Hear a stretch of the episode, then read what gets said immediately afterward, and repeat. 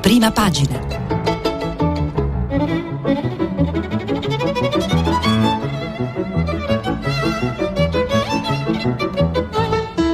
Questa settimana i giornali sono letti e commentati da Angela Azzaro, vice direttrice del quotidiano Il Riformista. Per intervenire telefonate al numero verde 800 050 333. Sms e WhatsApp anche vocali al numero 335 56 34 296. Eh, buongiorno a tutte e a tutti, eh, anche oggi abbiamo tante notizie da leggere insieme eh, su cui riflettere, ma mai come oggi eh, appare chiaro il nesso fra quelle che sono oh, le cronache italiane e quello che accade nel mondo, no? come le due eh, dimensioni siano sempre più fortemente collegate. Questo oh, oh, ce l'ha detto benissimo la pandemia, ma ce le dicono le questioni come quelle eh, del lavoro, come eh, quelle dell'ambiente, come quelle dei rapporti internazionali e, eh, e diplomatici. Ehm, ieri anche a tutta città ne parla, ah, mh, mm, hanno, siamo tornati eh, qui a Radio 3 sulla vicenda della GKN e ne riparleremo anche oggi, il tema dei diritti dei lavoratori e delle delocalizzazioni è un tema che ritroveremo tantissimo anche sui eh, quotidiani di oggi. Eh, partiamo subito quindi con la lettura delle prime pagine. Eh, Corriere della Sera apre su Green Pass, niente sospensione. Eh, lavoro, tolta l'azione disciplinare a chi, a chi se, è senza carta verde, ma non c'è stipendio. Passa la fiducia alla Camera, la Lega si spacca, cinema e teatri verso la capienza all'80%, quindi un ritorno anche per il mondo del, dello spettacolo verso oh, la normalità. Ehm, e poi a centro pagina del Corriere della Sera un'immagine che è terribile che ritroviamo in molti quotidiani, eh, quella delle violenze al confine con il Messico, in Texas, eh, degli agenti USA che prendono letteralmente a frustate dei eh, migranti. Eh, il titolo del Corriere della Sera è Agenti USA, il video shock, i migranti presi a frustate. In Texas, lungo il confine col Messico, la polizia di frontiera a cavallo respinge i migranti che arrivano da Haiti a frustate. Un video shock fa il giro del mondo, bambini, donne e uomini che tentano di superare un fiume vengono ricorsi e aggrediti. Biden, immagini orribili. Sempre su Biden un altro titolo, Biden che ieri è intervenuto all'ONU. Ehm, Nuova era, dice il Presidente degli Stati Uniti, di, eh, nuova era di diplomazia, no a un'altra guerra fredda e poi eh, segnalo anche eh, di Massimo Gramellini eh, il suo caffè Giorgetti mangia i bimbetti. Un altro oh, interessante articolo è l'editoriale di Ernesto Galli della Loggia, La politica che manca all'Europa, la storia, l'esercito, un duro atto d'accusa ah, che eh, Ernesto Galli della Loggia rivolge alla mancanza di una unione politica dell'Europa. Repubblica Biden-Xi, duello all'ONU, confronto a distanza al Palazzo di Vetro. L'americano uniti contro autocrazie, il cinese serve rispetto reciproco. I talebani chiedono di parlare ai leader mondiali. Bonino, commissione sui diritti umani per tutelare le donne afghane. Ehm, sulla politica interna la Repubblica uh, um, titola in maniera meno vistosa sul Green Pass e punta sulla questione politica, cioè la Lega si, si spacca sul Green Pass, alla Camera il 40% non vota. Eh, la um, questione della, della, Lega rispetto al Green Pass, eh, addirittura si, si è parlato di una scissione e comunque di una divisione profonda all'interno all'interno della Lega è un tema che rivedremo insieme e che eh, appunto è questione di riflessione su molti eh, quotidiani. Arriviamo alla stampa che apre in arrivo 43 miliardi per la svolta ambientale. Draghi, recovery, rischio infiltrazioni, sconto sulle bollette, benzina alle stelle. Eh, nell'occhiello si richiama un'intervista al ministro Giovannini, cantieri aperti, nessun ritardo sulle grandi opere. Anche sulla stampa la foto centrale è dedicata a queste immagini agghiaccianti che arrivano dagli Stati Uniti, che, dove immagini che davvero ci fanno tremare, immagini shock, eh, eh, la stampa titola Far West America.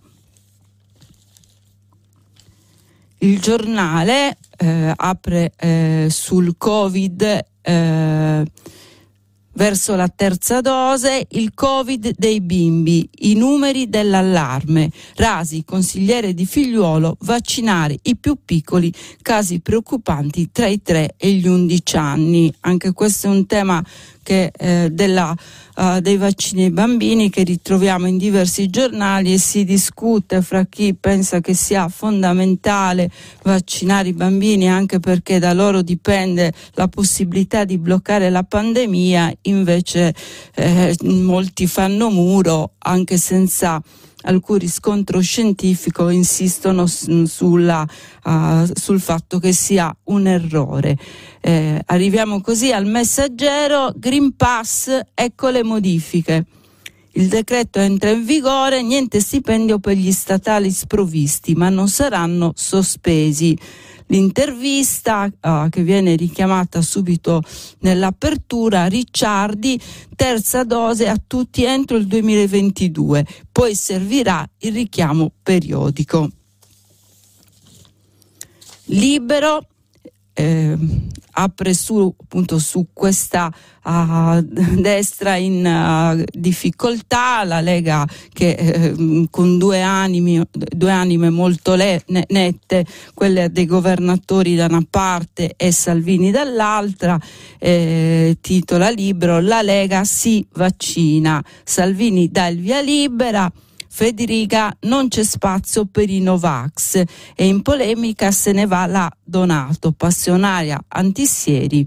Ma quattro deputati su dieci del Carroccio marcano visite in aula sul voto di fiducia al Green Pass, cioè non votano a favore. Eh, scrive Alessandro Sallusti nel suo editoriale, eh, prim- più lo usiamo, prima si elimina proprio a proposito di questo dibattito che a destra è molto sentito, il Green Pass supera come scontato la prova della fiducia parlamentare. Io proverei ora a superare la sfiancante discussione se è giusto o no introdurre un simile obbligo e sposterei il, tir- il tiro su un altro quesito. Funziona sì o no? Perché se funzionasse fino ad oggi i dati di ricoveri e decessi lo confermano, vorrebbe dire, dice Alessandro Sallusti, uscire prima dalla fase emergenziale e quindi anche dal Green Pass medesimo, con il quale tra l'altro molti di noi hanno già imparato a convivere e a scoprire che è cosa non così gra- drammatica come qualcuno sostiene. Al centro pagina di Libero il Papa sventa il golpe, mi volevano morto. Francesco c'era chi preparava il conclave, però sono ancora qua. Parole dette dal Papa denunciando questo fatto. Eh, la verità torna sui vaccini ai bambini con una posizione che abbiamo già visto molte volte espressa dal giornale di, diretto da Belpietro, quindi un secco no. Oh, I ragazzi che si contagiano a scuola sono la chiave per battere il Covid, quindi addirittura si propone il contrario di quello che abbiamo appena visto fior di scienziati, ma non si dice quali, dicono che dobbiamo puntare sull'immunità naturale. Il fatto quotidiano apre su ecco i candidati più spendaccioni. I conti in tasca, eh, i più spendaccioni sono Bernardo Lorusso e da Milano, i più ricchi. e poi un articolo sulla loggia Ungheria eh, Procura di Perugia, Loggia Ungheria, su Amara trovati i primi riscontri. Amara è l'avvocato che ha parlato di questa Loggia Ungheria di cui farebbero parte eh, magistrati, professionisti, politici, eh, ehm, su, su, cui al momento ancora non si hanno prove certe, ma appunto ci dice il fatto quotidiano, si iniziano a trovare i riscontri. Ricordiamo che l'avvocato Amara in questo momento è in prigione e quindi da lì eh, sta facendo queste rivelazioni eh, eh, e, e i magistrati evidentemente stanno facendo i primi i riscontri perché ancora non è chiaro se questa uh, loggia Ungheria esista o meno. Arriviamo così al riformista che apre eh, sulla uh, sentenza della trattativa Stato-mafia tesa in queste ore. Eh, il titolo è Civiltà o caccia alle streghe, la parola ai giudici di Palermo. Eh, scrive Piero Sansonetti, così capiamo anche di cosa stiamo parlando, si aspetta che i giudici di Palermo escano dalla Camera di Consiglio e annuncino la sentenza di appello del processo che si chiama trattativa Stato-mafia. Tra gli imputati non ci sono i principali rappresentanti della mafia, ci sono alcuni i rappresentanti dello Stato, i quali in passato impegnati nella lotta a Cosa Nostra con successo e a rischio della vita e oggi sono vittime della caccia all'uomo lanciata da alcuni magistrati. Non si sa assolutamente quali fossero i termini di questa ipotetica trattativa. Si ignora chi la diresse da parte dello Stato. I testimoni che raccontano che la trattativa ci fu e che sono gli unici elementi a carico degli imputati sono un mafioso Brusca, che però è stato scagionato per prescrizione, e il figlio di un mafioso, Ciancimino, che ha subito una condanna per calunnia. Più che un processo, che un processo sembra un uno spettacolo da circo. I capi della trattativa, secondo l'accusa, erano due leader democristiani, Nicola Mancino e Calogero Mannino, i quali però in processi paralleli e riti abbreviati sono stati tutti ampiamente e ripetutamente assolti. Quindi non si capisce chi guidò questa trattativa. L'imputato principale, il generale Mori, insieme al suo vice vice De Donno, è considerato da chi, conosce, da chi, conosce, la storia il principale artefice della lotta alla mafia, al fianco di Falcone e Borsellino, ed è l'uomo che ha decapitato Cosa Nostra, catturando Rina. L'altro imputato eccellente del Lutti al momento dell'ipotetica trattativa era un dirigente di un'azienda privata e non c'entrava niente né con la politica né con lo Stato. Ora i giudici hanno la possibilità di porre fine a questa messa in scena e stabilire che l'Italia è un paese serio, mandando assolti gli imputati. Eh, la, l'editoriale del direttore è, è, accompagnato da un articolo di Tiziana Maiolo che ehm, racconta con estrema precisione eh, tutta la vicenda del processo e, e, anche di come la stampa ha raccontato in questi anni questi, ehm, questi eventi. Arriviamo al manifesto oh, che titola Su Draghi a strascico, il, il, il titolo secco del manifesto, eh, il sommario, quattro voti di fiducia in due giorni e il quinto dietro l'angolo. Il governo senza opposizione fa meno anche del contributo del Parlamento. Su Green Pass e giustizia la variegata maggioranza con la Lega spaccata va avanti solo agli ordini di Palazzo Chigi e poi eh, un approfondimento sulle questioni legate alla vicenda GKN, GKN, il pressing degli operai dopo il decreto del giudice. Il sindacato, il Mise ci convochi. Il titolo è subito una legge anti-delocalizzazioni. E poi un'intervista a Capato, firma digitale, niente paura, serve alla democrazia. È il tema del referendum che abbiamo affrontato in questi giorni e su cui torneremo. Domani Europarlamento titola su A Bruxelles cade l'ultima barriera tra destra moderata e sovranisti. C'è una parte del Partito Popolare Europeo che è disposta a lavorare con le formazioni più estreme già dalle elezioni di metà mandato per portare la maltese Roberta Messola al posto di David Sassoli. Eh, il foglio, oh, il, al centro pagina propone un editoriale del direttore Cerasa che affronta proprio il tema delle destre, no? cioè della destra italiana ma in generale della destra mondiale.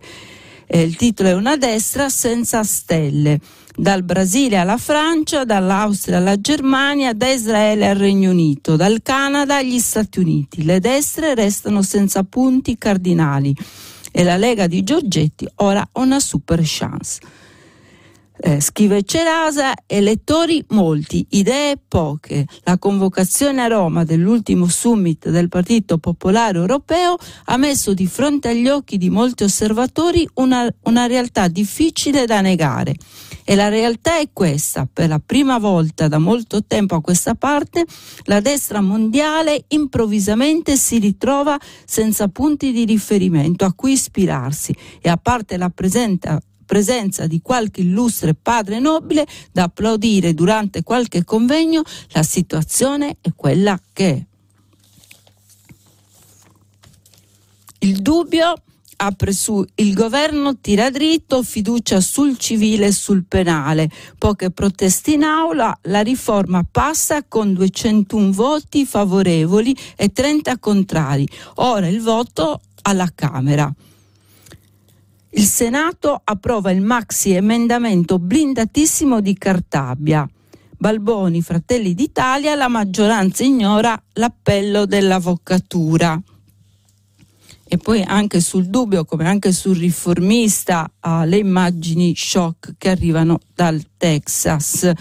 Eh, e a proposito della discussione eh, sul Green Pass, eh, sui vaccini che facciamo in Italia, vi segnalo invece quello che è l'apertura di avvenire. Eh, vaccini per tutti, ma ancora a parole. Nonostante i rinnovati impegni di USA e di Europa, i paesi in via di sviluppo hanno pochi aiuti. Giù, giù all'ultimo scalino della classifica, scrive Avvenire, sta il Congo. 80 milioni di abitanti, appena 130 mila vaccini, lo 0,1% della popolazione. Pensare che in Israele oltre 3 milioni di persone hanno già ricevuto la terza dose potere dei vaccini si dirà, chi più ne ha più ne usa, invece no, l'ultima beffa dell'apartheid vaccinale sono le dosi da buttare. La denuncia è arrivata nelle ultime ore. 100 milioni di dosi di vaccino anti-Covid acquistate da paesi ricchi scadranno a fine anno, il 40% nell'UE. Basterebbero per vaccinare tutto il Congo. Cioè, mentre noi ci lamentiamo e non vogliamo vaccinarci, ci sono paesi che invece subiscono anche questa ulteriore discriminazione, perché non dimentichiamoci che senza i vaccini fino a poco tempo fa nel mondo si moriva e si continua a morire per questa pandemia.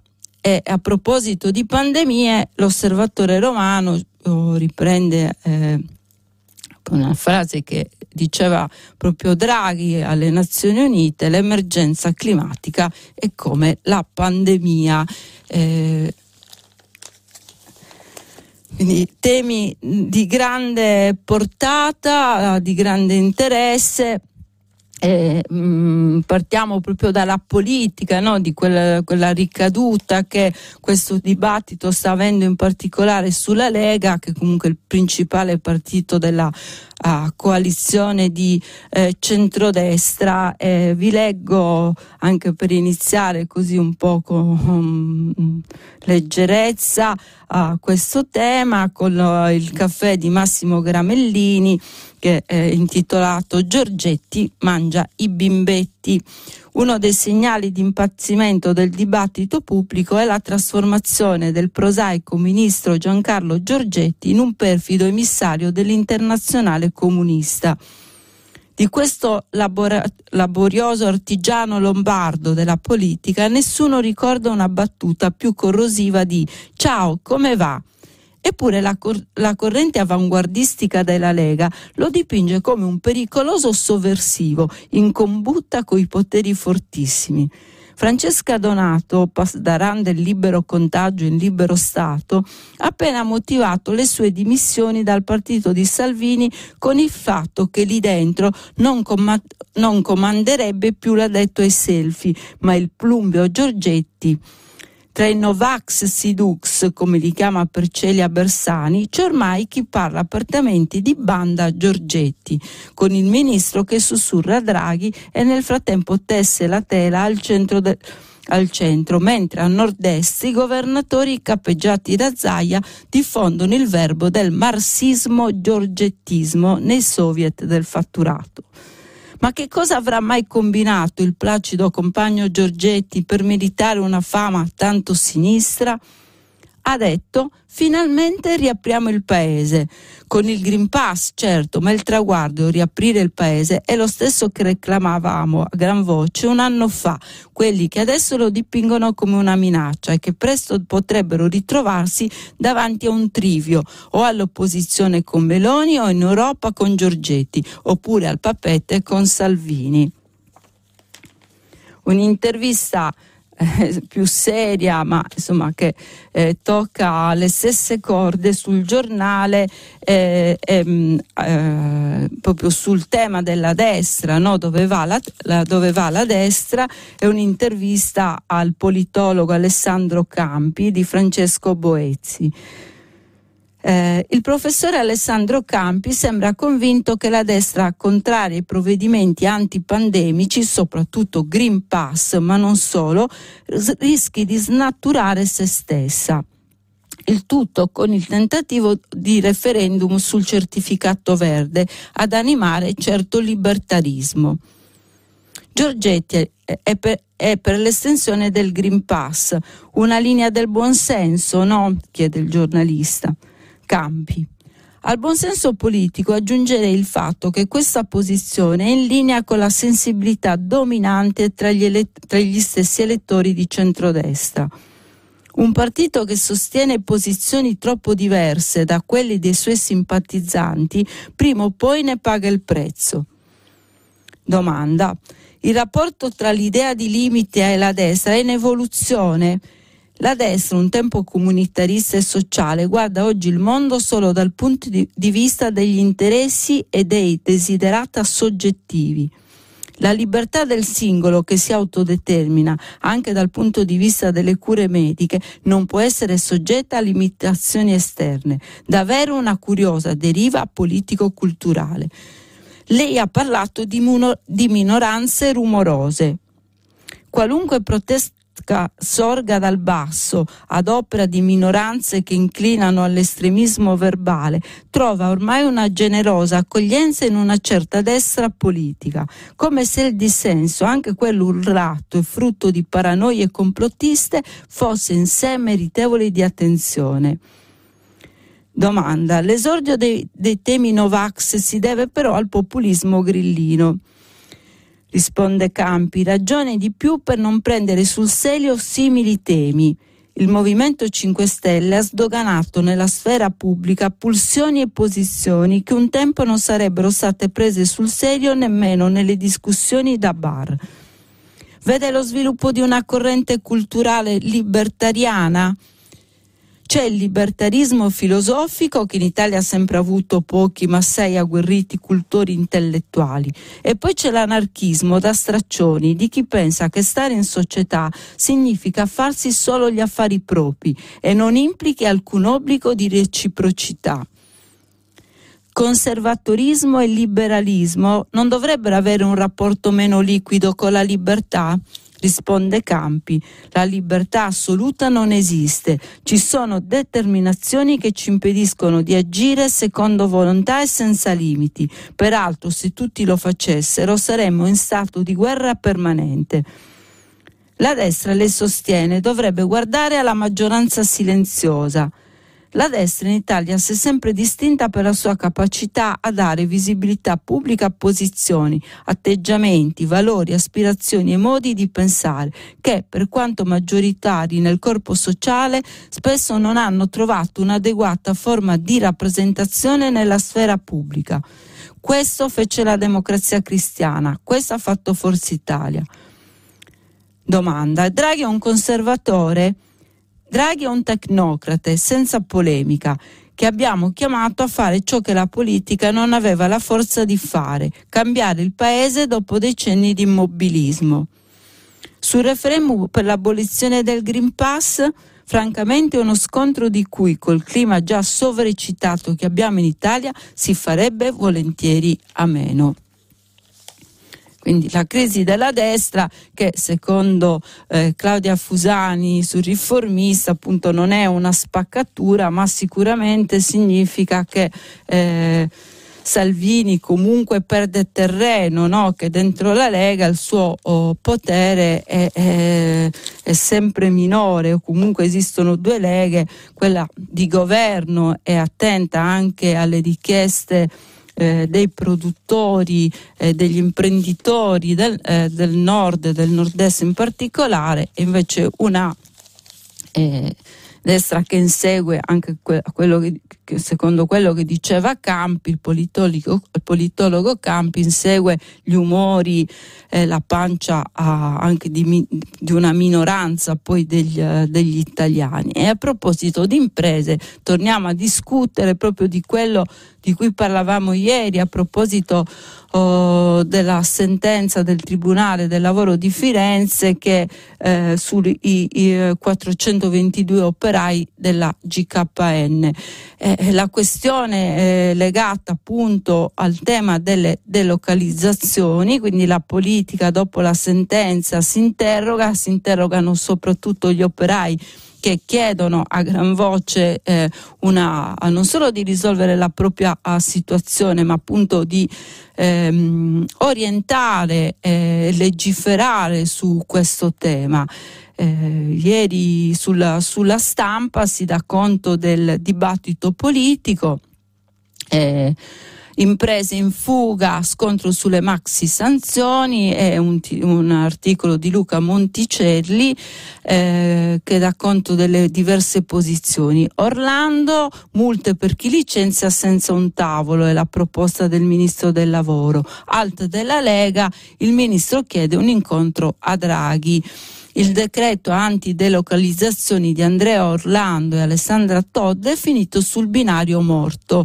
Quel provvedimento molto probabilmente non si farà neanche ripulito dalle penalizzazioni più dure pensate per le multinazionali in fuga dall'Italia. Ad agosto il ministro del PD e l'esponente Movimento 5 Stelle avevano parlato di misure addirittura d'arrivo, per poi essere stoppati da Giancarlo Giorgetti, contrario alla logica punitiva di quelle norme. Una volta sul tavolo di Palazzo Chigi, il dossier è stato accolto con diffidenza da Francesco Giavatti, il consigliere economico di Mario Draghi. PD e Movimento 5 Stelle non mollano la presa. Ieri pomeriggio c'è stato un vertice al Ministero del Lavoro, al quale, secondo quanto si apprende, avrebbe partecipato anche la vice ministra al Mise Alessandra Todde, proprio per permettere a un, eh, mettere un punto, una strategia. L'idea è spostare la battaglia in Parlamento, recuperare l'articolo bocciato sotto forma di emendamento da inserire nei prossimi decreti economici. C'è poi un reportage proprio da, eh, da Firenze, cioè da Campi Bisenzio, dove eh, i, eh, gli operai della GKN continuano eh, a, a, occupare la fabbrica, a stare a fare i turni no? e a sperare soprattutto. Eh, il, leggo l'inizio del reportage di Niccolò oh, Zancan, si erano dimenticati tutti degli operai, ma sono qui invece. Dopo lo, lo striscione con sopra scritto noi siamo quelli che per vivere dobbiamo lavorare. Alessandro Tapinassi, 57 anni, conduttore di macchine a controllo numerico. Il nostro collante è la solidarietà. Noi restiamo insieme mentre la società ti insegna la solitudine. E cosa chiedono questi operai? Chiedono appunto una uh, uh, misura contro le de- delocalizzazioni. Lo racconta bene anche eh, il manifesto che accompagna a questa richiesta degli operai a, a um, un articolo dei giuristi democratici eh, che eh, fa delle richieste molto precise al governo su questo punto, co- eh, anzi mh, chiede che eh, il testo probabilmente eh, Orlando di cui parlavamo prima uh, venga ulteriormente inasprito, quindi eh, rispetto a già, quindi c'è una critica uh, da destra che viene da Giorgetti all'interno del governo, poi c'è anche delle richieste di una sinistra non partitica, non parlamentare, che però chiede eh, un intervento ancora uh, maggiore. Eh, il documento dei giuristi democratici è titolato Così va cambiato il testo del governo delocalizzare un'azienda in buona salute, scrivono i giuristi democratici, trasferirne la produzione all'estero al solo scopo di ammontare il profitto degli azionisti non costituisce il libero esercizio dell'iniziativa economica privata, ma un atto in contrasto con il diritto al lavoro, tutelato dall'articolo 4 della Costituzione cioè tanto meno accettabile se avviene da parte di un'impresa che abbia fruito di interventi pubblici finalizzati alla ristrutturazione o riorganizzazione dell'impresa o al mantenimento dei livelli occupazionali in adempimento allo Stato, in adempimento al suo obbligo di garantire l'uguaglianza sostanziale dei lavoratori e delle lavoratrici e proteggere la dignità, ha il mandato costituzionale di intervenire per arginare tentativi di abuso della libertà economica privata.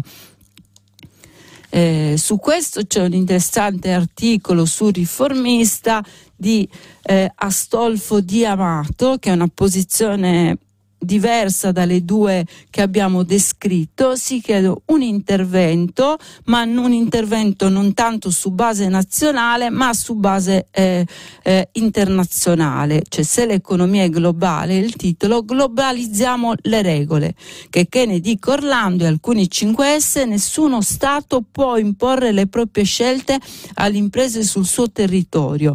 Per evitare negazioni della dignità umana, però, è necessario fissare norme comuni e il WTO, il WTO può essere la sede per crearle.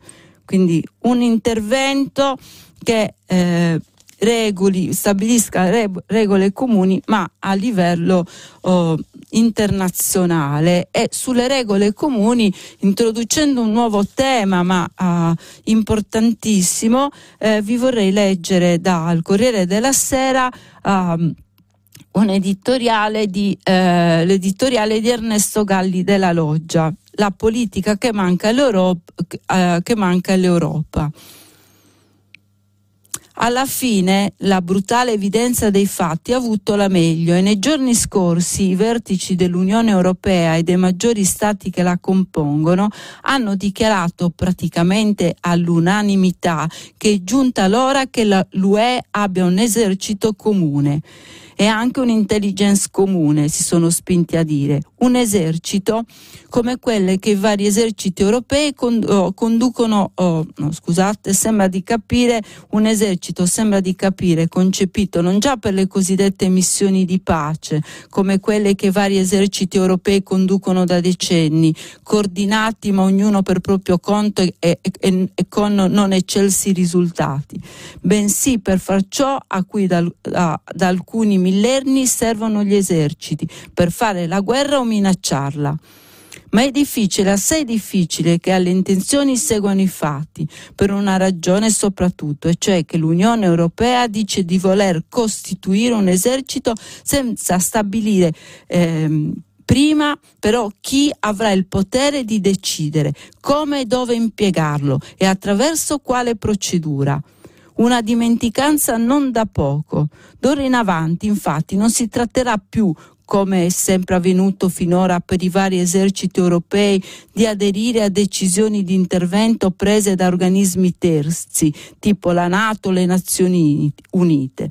D'ora in avanti, viceversa, si immagina che ci sia una qualche autorità specificatamente europea investita del potere di alzare il telefono e con un'iniziativa del tutto autonoma, svincolata da qualsiasi altra, di ordinare al comandante dell'esercito dell'Unione di intervenire in questa o in quella parte del mondo.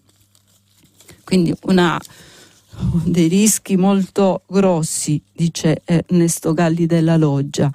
Ma quale sarà mai l'autorità dotata di un simile potere? Un potere tanto più grande in quanto, tra l'altro, il previsto esercito europeo non è certo pensato soltanto come uno strumento difensivo per rispondere a una del tutto immaginabile aggressione contro uno Stato dell'Unione caso eventualmente di immediata pertinenza della Nato, bensì in tutt'altra ottica. Esso dovrebbe servire infatti come strumento operativamente offensivo a tutela di interessi chiavi dell'UE da definire di volta in volta. Ma uh, come mai ecco, tutte le riserve di Ernesto Galli della Loggia. Andiamo un po' più avanti, la storia insomma si vendica del peccato che è all'origine della costruzione europea, il, comm- il peccato commesso dai suoi padri fondatori quando si illusero di, esor- di esorcizzare il fallimento dell'iniziale progetto di unificazione quello della CED, della, comun- della Comunità Europea di Difesa, progetto tutto politico che non a caso aveva al suo centro la costituzione di un esercito comune, quando essi si illusero, dicevo, di esorcizzare quel fallimento imboccando la strada dell'unificazione economica, nella speranza che prima o poi si potesse arrivare in questo modo anche all'unificazione politica. Tuttavia sono passati 70 anni, 70 anni. È cambiato il mondo, ma dall'economia è nata solo l'economia, confermando che la politica e la guerra che ne è un suo compendio supremo sono tutt'altra cosa. Su questo dissento, su la, il questa definizione della guerra, ma invece eh, condivido moltissimo questa idea di eh, una politica comune che va costruita ancora prima forse di pensare all'esercito eh, comune, a una difesa comune, eh, bisogna mettere a tema fortemente quello dell'unità politica, no? Della, di una vera e propria unità che ancora va costruita e, e il tema dei migranti ce lo, ce lo ricorda in maniera uh, drammatica eh, ogni eh, giorno, ogni, ogni, santissimo giorno ed è quindi importante che eh, si discuta di questo tema e, e si prenda la strada di, un, di, una vera e propria unità, di un'Europa che sappia affrontare eh, le questioni ehm, con un anche con una certa uh, celerità, con una prontezza e una determinazione che ancora oggi eh, mancano. Eh, sul tema uh, referendario anche oggi vorrei mettere a confronto due posizioni eh, direi diametralmente eh, opposte. Eh, da una parte Emma Bonino che su riformista difende a spada tratta i, eh, i, i referendum, eh, in particolare quelli della giustizia, eutanasia e, e cannabis risponde anche alle polemiche di questi giorni, no? a chi accusa lo strumento referendario uh, di essere populista. Umberto De Giovannangeli eh, che l'ha intervistata um, chiede quello per una giustizia giusta è da sempre un cavallo di battaglia dei radicali Oggi questa battaglia si invera nei referendum, la butto giù brutalmente perché a sinistra nella stampa mainstream si preferisce silenziare il confronto e glissare sulle indicazioni politiche.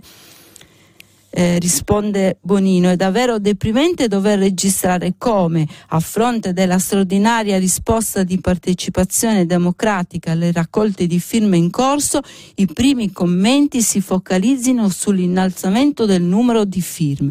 Ma come? Centinaia di migliaia di persone chiedono una, una radicale riforma istituzionale degli apparati di giustizia che tutte le forze politiche ammettono essere indispensabile e invece di iniziare a discutere del merito delle proposte in campo, il riflesso dei partiti è quello di cercare subito di, di limitare l'uso del referendum.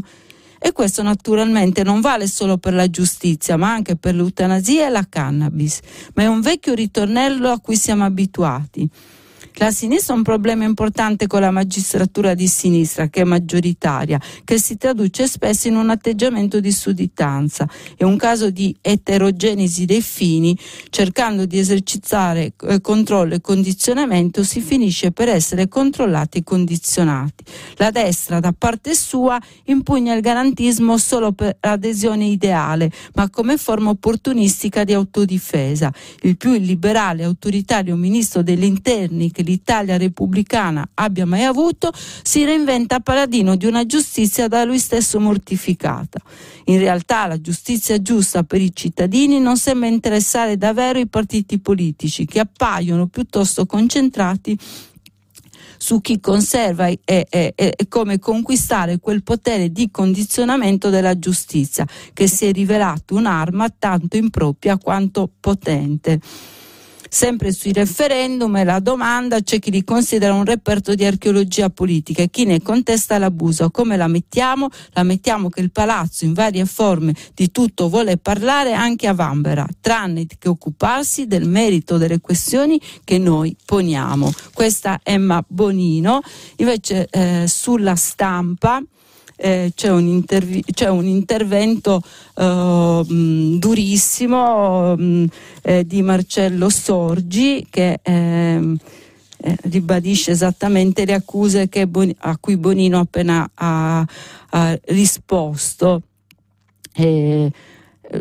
Eh, leggo la chiusura del pezzo di Sorgi che si riferisce in particolare al, referendum sul Green Pass, ma in generale a, a tutta questa ehm, insomma, richiesta di referendum Nessuno, neanche Pannella, avrebbe mai immaginato che un giorno saremmo arrivati al referendum pret a porter, promessi in coincidenza con la pubblicazione delle leggi sulla cazzetta ufficiale e nei primi giorni dell'entrata in vigore, né che tutte le proposte per disinnescare la bomba referendaria, a cominciare dall'innalzamento del numero delle firme necessarie da 500 a 800 mila, sarebbero arrivate troppo tardi, quando ormai il popolo popolo bussa alle porte di un Parlamento incapace di difendere le proprie decisioni.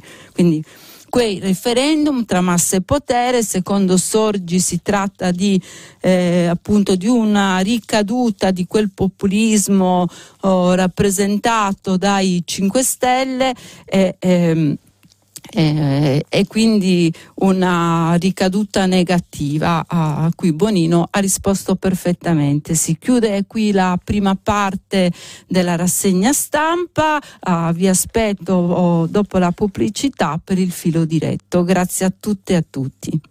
Angela Azzaro, vice direttrice del quotidiano Il Riformista, ha terminato la lettura dei giornali di oggi. Per intervenire chiamate il numero verde 800 050 333. Sms WhatsApp anche vocali al numero 335 56 34 296.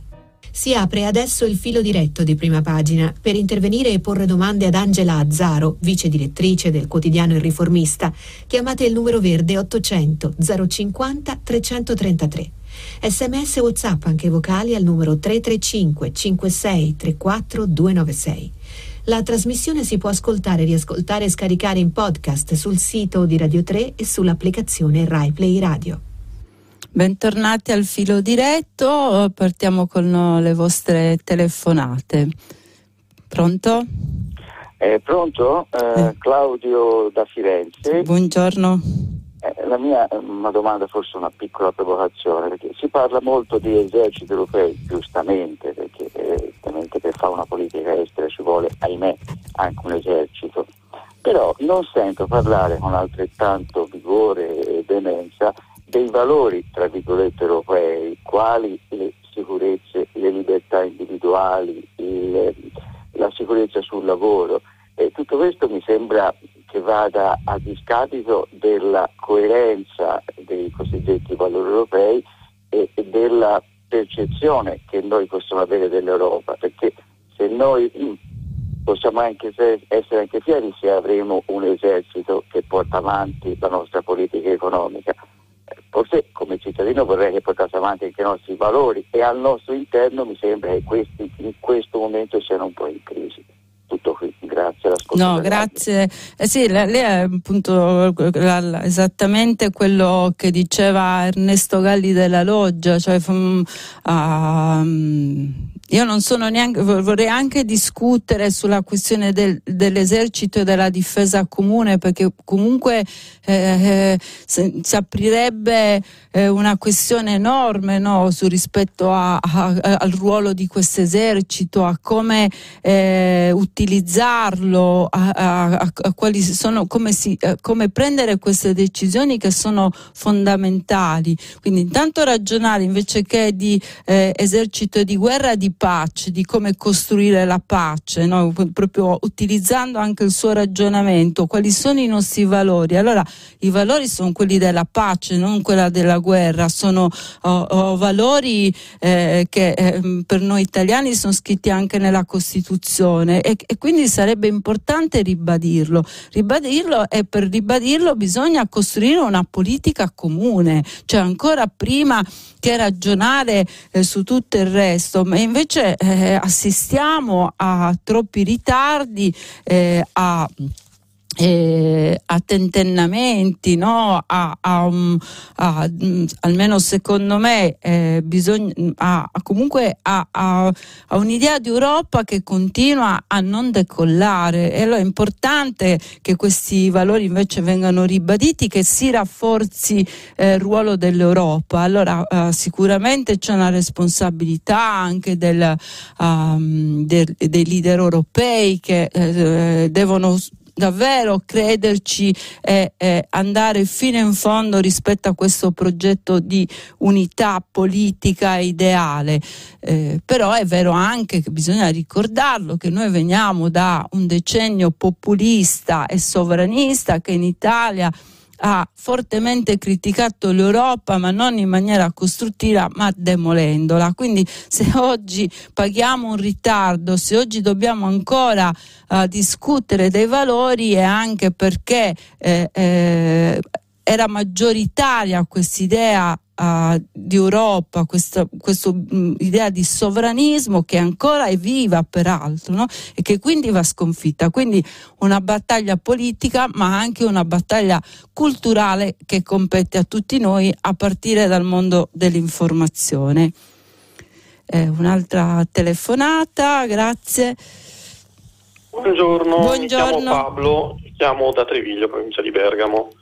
Buongiorno. Io volevo intervenire sul tema di Papa Bergoglio mm, perché mh, mm, io trovo le dichiarazioni gravissime. Eh, ieri a linea notte Mannoni aveva ipotizzato che ma siccome questo Papa è molto ironico forse stava scherzando. Mm, io lo escluderei e comunque come gli aveva fatto notare un ospite perfino in questo caso la, la, la, notizia sarebbe grave perché è un Papa che fa delle dichiarazioni del genere per scherzo, insomma. E, visto che nelle settimane scorse un altro rassegnista aveva dato anche un certo spazio a degli articoli di Socci eh, che ipotizzavano prossime dimissioni del Papa per motivi di salute o di età, e queste ipotesi adesso vengono evidentemente smentite e anzi sembra che ci sia eh, ben altro, io vorrei magari ci riportasse la posizione che immagino avrà espresso a venire, eh, che a questo punto è direttamente chiamata in causa, e poi vabbè, un suo commento. La ringrazio. Grazie a lei. Allora, adesso sto a venire, in realtà appunto so, lo, lo, lo, vado a prendere, lo, eh, lo leggo su questo in prima pagina uh, sì, parla di ironia, ecco, l'ironia uh, del Papa, mi volevano morto ma sono vivo, sono ancora vivo nonostante alcuni mi volessero morto, scherza Papa Francesco sulla propria salute, lo fa rispondendo alla domanda che uno dei 53 gesuiti eh, slovacchi gli pone durante l'incontro a porte chiuse domenica 13 settembre nella nunziatura di Battista. Bratislava, quindi sembrerebbe proprio invece confermare eh, quello che diceva mh, mm, eh, Mannoni eh, ieri a linea notte, eh, quindi una, uh, una, un'ironia, però forse anche un, un'ironia, uh, commento io, almeno da come la, la vedo io, un po' eh, velata da eh, una, un po' di amarezza no? di un Papa che comunque lo sappiamo che per le sue posizioni, soprattutto per quanto riguarda i migranti, ma anche per quanto riguarda l'idea di, ehm, di gestione no? Della, del Vaticano, di come si è posto anche contro ogni forma di corruzione, è molto solo, quindi ironia ma anche amarezza per eh, un Papa che eh, a volte davvero appare mh, isolato nel suo stesso mondo proprio per la, la, forza anche delle cose che dice, per il coraggio con, con, cui, eh, con cui, le dice rispetto ad alcune questioni scont- scottantissime. Quindi eh, forse il mix è ironia e amarezza. Eh, spero di aver risposto alla, alla sua domanda. Eh, intanto andrei avanti con oh, un'altra telefonata, grazie. Pronto? Pronto, buongiorno. Buongiorno, sono Antonio. Io volevo intervenire sulla vicenda all'Italia-ITA, perché vedo che da parte dei sindacati che giustamente fanno il loro lavoro c'è questa tendenza a cercare di salvare tutti, di rimbarcare tutti, però se noi oggi facciamo un'azienda uguale ad Alitalia ci ritroviamo nelle stesse condizioni fra un anno ci ritroviamo ancora un'azienda fallita. È chiaro che i nuovi amministratori di ITA devono fare qualcosa di diverso e quindi anche un contratto diverso.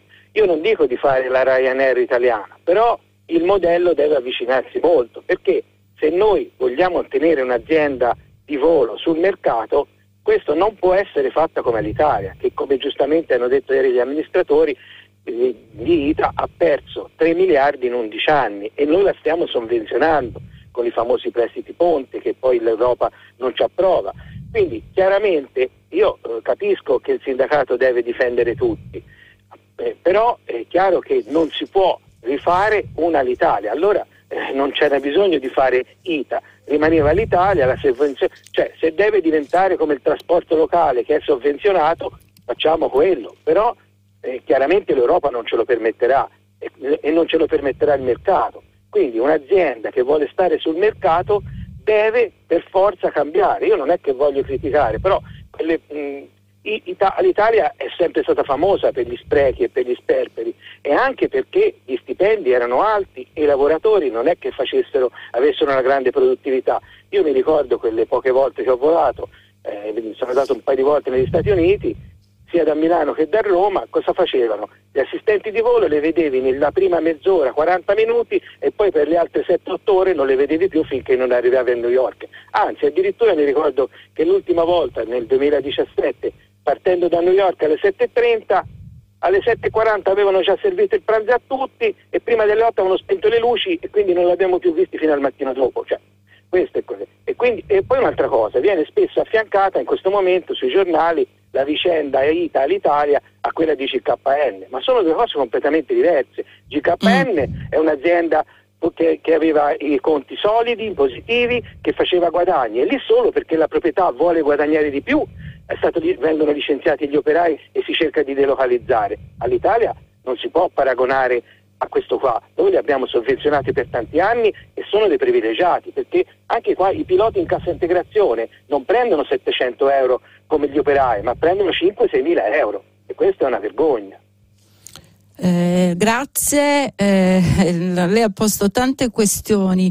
Eh, io credo che la, la cosa fondamentale sia um, anche rispetto alla vicenda di Alitalia, no? Poi, um, tener conto della complessità. La, la, complessità, secondo me, in questo caso attiene al fatto che la crisi di Alitalia non può essere attribuibile eh, a, solo ed esclusivamente ai lavoratori, anzi, forse quelli che hanno meno responsabilità sono i lavoratori in questo caso. Quindi eh, io non so quale sia um, il miglior accordo possibile per far sì che comunque eh, resti un'azienda, uh, si, si crea una nuova azienda solida e non ci siano più oh, sperperi, ma il problema vero non, lo, non, non, è, non sono i posti di lavoro, i posti di lavoro, preservare i posti di lavoro è importante anche perché sono, uh, poi dietro ci sono tante eh, persone, tante famiglie cioè, che, che, vivono di questo. Il problema è capire dove sono stati davvero gli sprechi. No? Se noi vogliamo che eh, un'azienda um, eh, sia solida e lì un'azienda che poi ha avuto tanti soldi negli anni, su questo lei ha ragione da vendere, no? che ha avuto tantissimi soldi pubblici e tra l'altro appunto con questa contestazione ora europea che rende la trattativa tutto molto più difficile, però ecco oh, non, io non, non, mi concentrerei sui eh, lavoratori ma uh, su quelle che sono state le, i veri sprechi eh, aziendali. E ha fatto benissimo lei a ricordare però la differenza tra un'azienda in crisi che eh, eh, profondamente in crisi come era l'Italia e tutti i soldi che sono stati davvero sprecati così da, da, da una parte invece la GKN dove era un'azienda comunque eh, assolutamente solida che faceva profitti ma voleva guadagnare ancora di più. E quella è la, la cosa veramente eh, sconcertante che rende la rabbia dei, eh, degli operai ancora più, eh, più forte e più oh, comprensibile da tutti tutti noi. Pronto? Sì, pronto, buongiorno. Buongiorno. Buongiorno, sono Giuseppe da Fermo. Senti, io volevo semplicemente dire questo, ecco, l'informazione di queste settimane è, è completamente appiattita sull'argomento Green Pass e vaccini, sicuramente un argomento importante, ma eh, non può essere solo questa la discussione che si fa nel Paese e in generale in Europa. Mi pare che ci sia un tema molto importante che i giornali in questi giorni hanno solo trattato diciamo, in maniera molto superficiale che è quello del possibile scoppio di una nuova bolla speculativa di Evergrande che produrrà sicuramente conseguenze sui mercati sicuramente su quello cinese ma probabilmente anche sui mercati internazionali. Non dico che sarà come quella diciamo che può essere paragonata alla vicenda di Lehman Brothers però credo che sia un argomento assolutamente da approfondire eh, di cui discutere perché mette in risalto diciamo, anche tutti i limiti di un'economia finanziaria diciamo, che poi dopo ci fa discutere anche nei nostri paesi delle conseguenze sulle persone in carne e ossa. Grazie. Eh, grazie a lei, assolutamente, sono assolutamente d'accordo, è un tema eh, grandissimo, certo richiede una, anche tempo per essere approfondito, ma appunto ci, eh, ci ricorda come... Eh, cioè, intanto viviamo in un mondo dove quello che accade in Cina ha delle ricadute pesantissime anche eh, sulla, sulle, sulle, altre economie nazionali, eh, quindi bisogna assolutamente su questo vigilare. Per quanto riguarda l'informazione, l'attenzione eh, ossessiva, eh, secondo me, questo è il mio parere, al Green Pass eh, ehm, è la conseguenza appunto di un modo di fare informazione in Italia che eh, spesso non ha il coraggio di affrontare i veri nodi, no? le vere questioni come in questo caso quella economica, ma eh, eh, crea dei veri e propri tormentoni eh, che poi non dico che eh, servano a distrarre dei temi più importanti, ma non riescono a davvero a centrare quello che sono i punti della politica e dell'economia. È chiaro che l'informazione sul Green Pass va fatto, che è fondamentale che ci siamo tutti dentro, ma eh, quando per mesi e mesi l'apertura dei giornali è quella là, devo dire che anch'io che sono giornalista eh, faccio veramente fatica, quindi le do eh, pienamente ragione su questo. Io oggi ho cercato anche di dare conto di altri temi. Eh, in fondo quello della, uh, della G- GKN è un tema che ci parla appunto della, dell'economia, ah, non solo dei diritti dei lavoratori, ma di come questi diritti poi eh, vengono oh, contemplati in una a, a economia globalizzata ed è uno dei grandi temi che è ineludibili, no? che dobbiamo assolutamente affrontare. Pronto? Buongiorno. Eh, Buongiorno. Nome è Giorgio, io chiamo da Cornaredo in provincia di Milano. Guardi, in primavera, tarda primavera, il governo presenta il DEF, che è questo documento sì. di economia e finanza. Sostanzialmente dice, sentendo la Banca Mondiale, i suoi numeri, la Banca Europea, l'Ox, eccetera, se le cose non cambiano, se le leggi non cambiano, a fine anno il debito, gli introiti, il rapporto deficit sarà questo. Bene, no, questo documento verrà aggiornato il giorno 27, cioè lunedì prossimo, verrà presentata la nota di aggiornamento e dice, di solito dice le cose stanno andando peggio, quest'anno dirà le cose sono un po' meglio del previsto, quindi a fine anno il debito eccetera sarà quest'altro e questo non quest'altro. Ebbene io non chiedo che il governo anticipi la NADEV a lunedì, la nota di aggiornamento, però che dica alcune cose significative, le dica venerdì questo farebbe un gran bene. Ad esempio una cosa significativa sarebbe una informazione autorevole al massimo livello che dica che il livello del debito non sarà intorno al 160 ma sarà intorno al 156. Questo perché? Perché domenica ci sono le elezioni in Germania. Mm. Ebbene, non facciamoci illusioni. I tedeschi ci stanno finanziando e stanno prendendoci una parte dei rischi nostri. Però eh, in Germania il popolo segue questa, questo detto che è con le mie 17 parole di tedesco dico appunto in tedesco, Androchen Wesen soll die Gallinese, in sostanza se il mondo vuole risollevarsi deve fare come noi tedeschi. E non c'è nel popolo tedesco, non illudiamoci, non ci sarà mai l'accettazione di spendaccioni meridionali i quali non rendono del, del, del meridione dell'Europa, che non rendano conto del perché fanno certe cose e perché non vogliono cambiare. Ebbene, noi dovremmo fare una dichiarazione autorevole al massimo livello, venerdì possibilmente, che aiuti ad evitare uno spostamento a destra che ci sarà in parte, poi magari vinceranno i socialdemocratici auspicabilmente. Bene, è il momento di rendersi conto che se vogliamo l'Europa unita bisogna capire che siamo interconnessi, interconnessi nei fatti per cui un battito d'ali nel sud della Sicilia dà delle conseguenze anche nel nord dove ci sono ancora i prussiani. Ecco. Mi dica lei, cosa ne pensa? No, no, io sicuramente ha ragione lei che tra l'altro questa cosa della, uh, di anticipare no, a venerdì in generale dovrebbe essere una buona prassi, cioè quello anche di rendere i cittadini sempre informati no, rispetto a quello che, che, che, sono delle decisioni o all'andamento in questo caso dell'economia, quindi sarebbe buona prassi che, eh, eh che ci, ci, ci, informassero prima possibile, ci rendessero anche eh, possibile valutare i dati no, con maggiore attenzione. Questo vale per il Parlamento come per eh, tutti noi eh, cittadini mh, mm, sulla questione eh, della, del DEF, chiaro che stiamo affrontando un passaggio cruciale della vita uh, politica ed economica del Paese, eh, non mi stancherò mai di dirlo, noi veniamo da anni e anni in cui si è discusso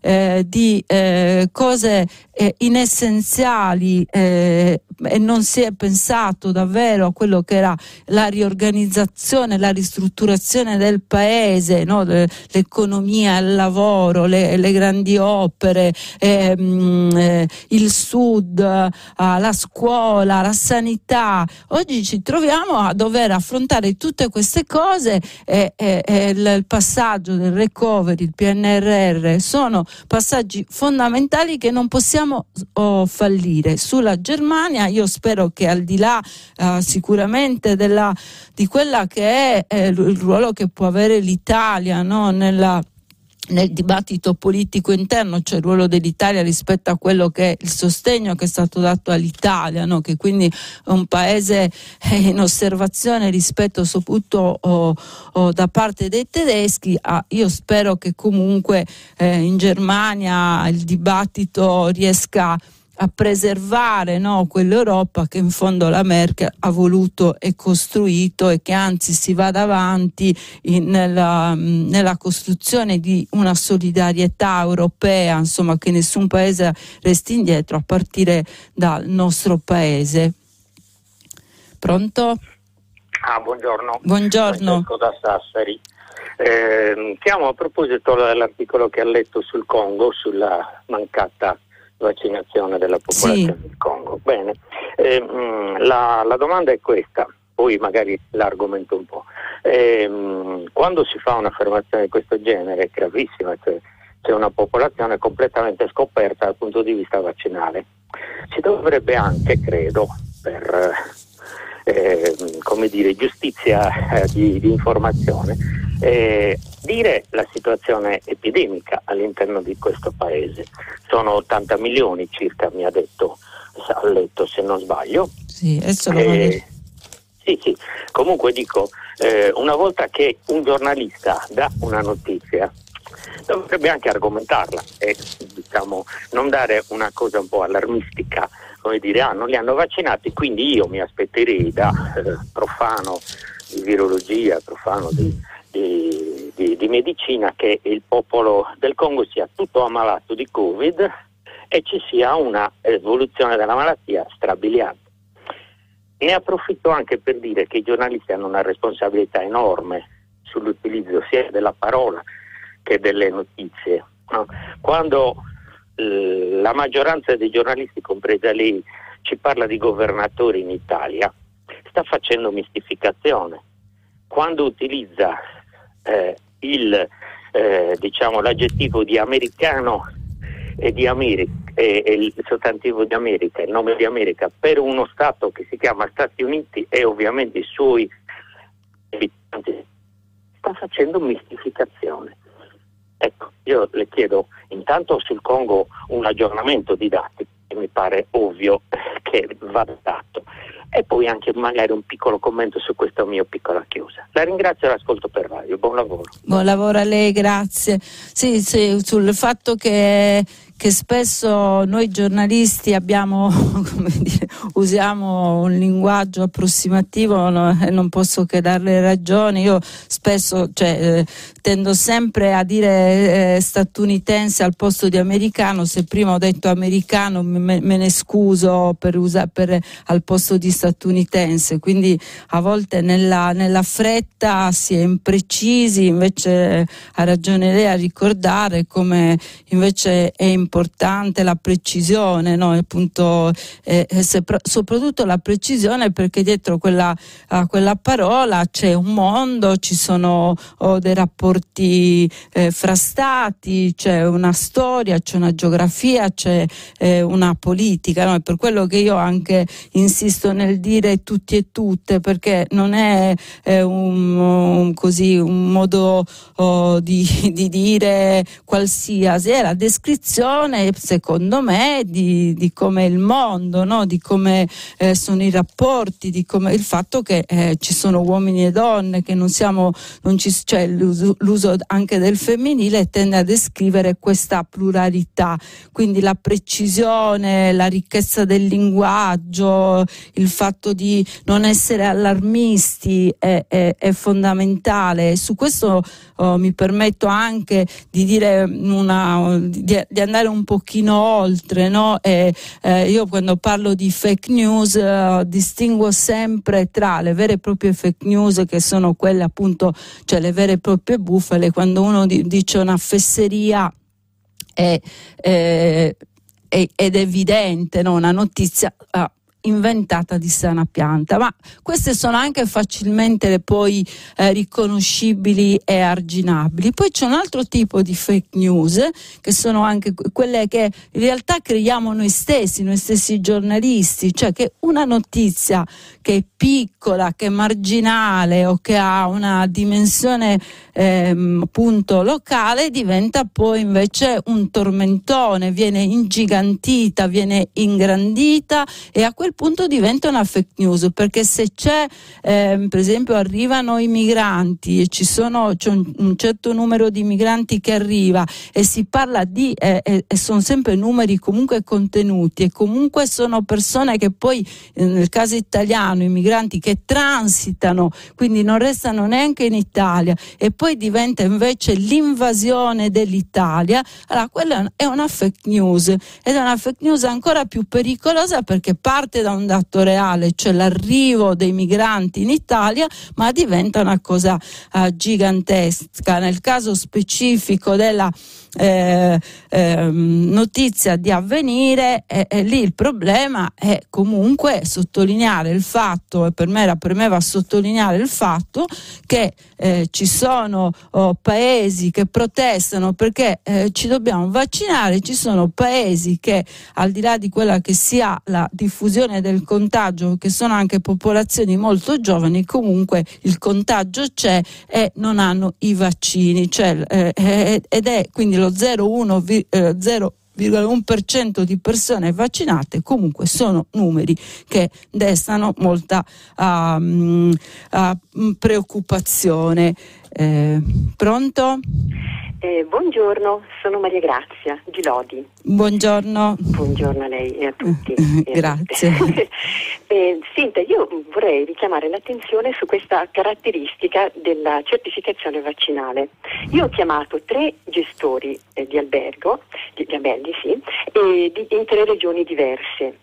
E, allora, se lei non ha la certificazione vaccinale e neanche un tampone, lei può recarsi in questi posti, nessuno le chiederà niente. Mm. Potrà accedere alla sala delle colazioni o, se fa pensione completa, può anche accedere quindi nel momento del, eh, della cena e del pranzo. Però poi, quando lei esce, magari è curioso e vuole andare a vedere un museo locale o una mostra, non ci può più entrare perché deve avere la certificazione vaccinale, il Green Pass, oppure il tampone. Allora, io mi sono un po' chiesta, ma che strana questa certificazione vaccinale che eh, entro il 15 ottobre eh, diventerà obbligo, quindi il lavoratore lo deve avere se vuole lavorare, però se vuole andare in vacanza può anche dimenticarselo perché nessuno gli chiederà nulla. Io ho chiesto anche dettagli eh, su questo nuovo decreto e questi gestori non hanno alcun tipo di indicazione e loro quindi non chiedono nulla. Allora io mi sono domandata, ma questo virus allora, che, che esiste? Noi lo, cioè io lo conosco perché io ho fatto la malattia, prima ondata polmonite da Covid, e non le dico, vivo ancora il long Covid cosiddetto. Ecco. Mm. E, mi, e, mi, chiedo, ma eh, due pesi, due misure? Cioè io, io, ho delle domande, poi potrei ancora prendermi altro tempo, ma voglio lasciare spazio anche agli altri, quindi mi fermerò qui le auguro una buonissima giornata. Grazie anche a lei. Le contraddizioni sono diverse, è chiaro che ci muoviamo anche in un campo nuovo e le decisioni sono prese anche eh, in base a quella che è eh, l'esigenza del momento. A questo proposito ieri una, un'altra ascoltatrice mi aveva eh, fatto una domanda a proposito del, eh, del voto, eh, cioè se era necessario il Green Pass per andare a votare, io ho chiamato il, il Ministero dell'Interno che mi ha assicurato che non, uh, no, non è necessario, chiaramente per chi, per, eh, i, per chi, gli elettori che eh, si recheranno alle urne, dopo i ballottaggi lo, sarà necessario invece molto probabilmente per gli scruttatori, anzi senza uh, molto probabilmente. Comunque si tratta di ehm, edifici sanificati, quindi eh, i, uh, chi uh, andrà a votare non dovrà esibire il Green Pass né eh, al primo turno né a, in un eventuale eh, ballottaggio. Lo riporta anche il Corriere della Sera a pagina 2. Poi sul fatto che ci siano delle contraddizioni sono d'accordo con lei, ma dobbiamo anche cercare in questo momento di eh, usarlo tutti, di usarlo il più possibile eh, ehm, in maniera tale che eh, si, come, come, diceva anche eh, sul eh, su Libero oh, il direttore Sallusti, eh, appunto citando appunto un giornale di destra, no, per dire perché poi lo si usi, ce lo dimentichiamo, più lo usiamo più si riapre, più poi ci dimenticheremo anche eh, dove usarlo e perché usarlo, deve diventare la normalità e poi si spera che eh, si esca definitivamente da questa situazione e non sia più necessario. Quindi va bene anche informarsi, capire dove usarlo o meno, ma non, io direi non in chiave polemica, ma in chiave proprio di ehm, comprensione, di eh, eh, facilitazione per poi uscire da questo vero e proprio incubo. Pronto? Pronto? Buongiorno. Buongiorno, mi chiamo Roberto, chiamo da Roma e sono stato chiamato dalla, redaz- dalla redazione in seguito a una, eh, un messaggio che avevo mandato eh, riguardo alla storia di Alitalia. Sì. Io vedo una cosa eh, di cui spesso eh, gli ascoltatori o anche i giornalisti non tengono in considerazione e a questo proposito consiglio a tutti di vedere un bellissimo servizio che fece Report su Alitalia e c'è da dire che innanzitutto all'Italia ha una tassazione molto molto più elevata rispetto a Ryanair mm. e a Buttattero Cost. Ryanair che in Irlanda dove non pagano tasse e, e, e, inoltre ci sono dei costi di handling anche in, in Italia che per Ryanair sono stati aboliti e per l'Italia sono presenti. Se non sbaglio a Fiumicino per ogni passeggero che a terra si pagano 25 30 euro, cosa che Ryanair non paga. Quindi già parti sfavorite. Io per fare questo basta prendere un biglietto di Ryanair e uno di Alitalia a parità di tratta e vedere, e vedere la tassazione, quanto è molto più elevata. E, e Ryanair non è vero che non è finanziata perché in molti aeroporti regionali viene finanziata dalle regioni. Eh sì. Lo Stato italiano mm. paga, la paga Ryanair, quindi non è, vero, è, una, è, una, è una leggenda questa che Ryanair eh, sia, sia, così economica, perché la, la stiamo pagando. E, oltre al fatto che in tutto il mondo a, alle, alle low cost non, ven, non, viene concesso di atterrare negli aeroporti, negli hub principali, cosa che noi in Italia facciamo. Ryanair non mi sembra che, atterri a Charles de Gaulle, Ryanair atterra a Fiumicino. E gli stipendi, gli stipendi dell'Italia sono tra i più bassi di tutte le compagnie aeree, sono quasi a livello di quelli di Ryanair, quindi non diciamo queste, queste sciocchezze insomma, su questi stipendi extravagati così. In più la cosa, la cosa molto grave è che ITA adesso sta, ha deciso di non solo di fare un taglio del 15% degli stipendi, per cui ehm, notevole, ma sta, sta, facendo una trattativa privata con soldi dello Stato, perché ITA in questo momento è finanziata dallo Stato, e ha deciso ieri proprio l'amministrazione, gli stessi, gli stessi politici si chiedevano ma chi ha dato l'autorità a, questo, a queste persone di fare questa trattativa? Sta facendo una trattativa privata a porte chiuse che manda le persone singolarmente, e cosa assolutamente eh, scorretta, e in più non, rispe- non, vuole rispettare niente i contratti dei lavoratori, cioè per cui io ho dei colleghi già Ita che stanno lavorando il sabato e la domenica e non vengono considerati né straordinari né recuperore, lavora, si lavora gratis, se lavori 14 ore ok, le 6 ore in più che hai fatto le hai perse. E questo qua mi sembra cioè, stiamo ci stiamo cinesizzando, per cui vuol dire, cose da, da, da, da dire sono tante e tante. Ad esempio un'altra cosa, ITA, cioè l'unico settore d'Italia che sta facendo soldi è la cargo, ITA non prenderà la cargo perché probabilmente verrà data a qualche privato che ci farà i soldi. Io ah. dico solo per concludere che nel 2000 i Gota dell'aviazione dissero che sarebbero rimaste tre grandi compagnie in Italia in, in, nel mondo, quindi in, in Europa, Air France, eh, Lufthansa e, e, e, British.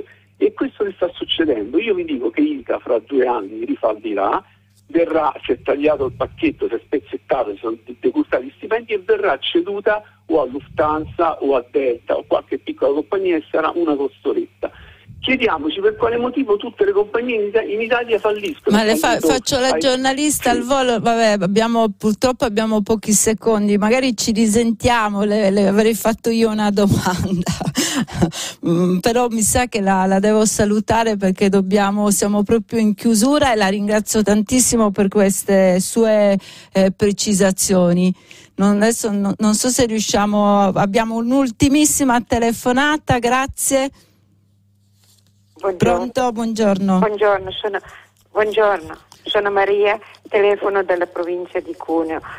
Complimenti per la trasmissione. Vorrei solo un'informazione, se può, e grazie. Ho un nipote che è arrivato dalla Cina, è vaccinato con Sinovac. Adesso è in Italia ad agosto, non può essere vaccinato, non ha il Green Pass e, ne, e non sanno dire che cosa deve fare se non continuamente tamponi.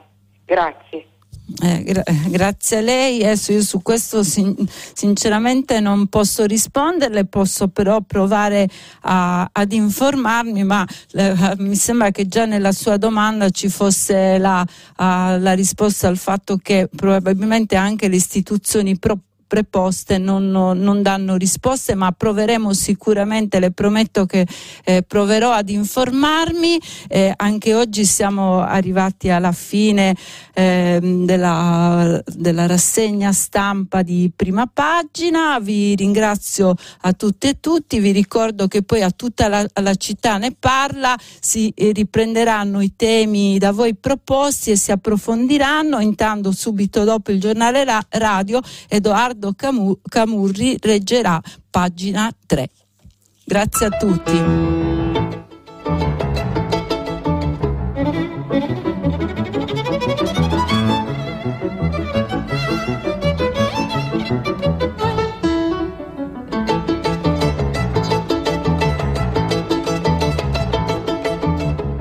Angela Azzaro, vice direttrice del quotidiano Il Riformista, ha letto e commentato i giornali di oggi. Prima pagina un programma a cura di Cristiana Castellotti, in redazione Maria Chiara Beranec, Natascia Cerqueti, Manuel De Lucia, Cettina Flaccavento, Erika Manni e Giulia Nucci. Posta elettronica, prima pagina chiocciolarai.it. La trasmissione si può ascoltare, riascoltare e scaricare in podcast sul sito di Radio 3 e sull'applicazione Rai Play Radio.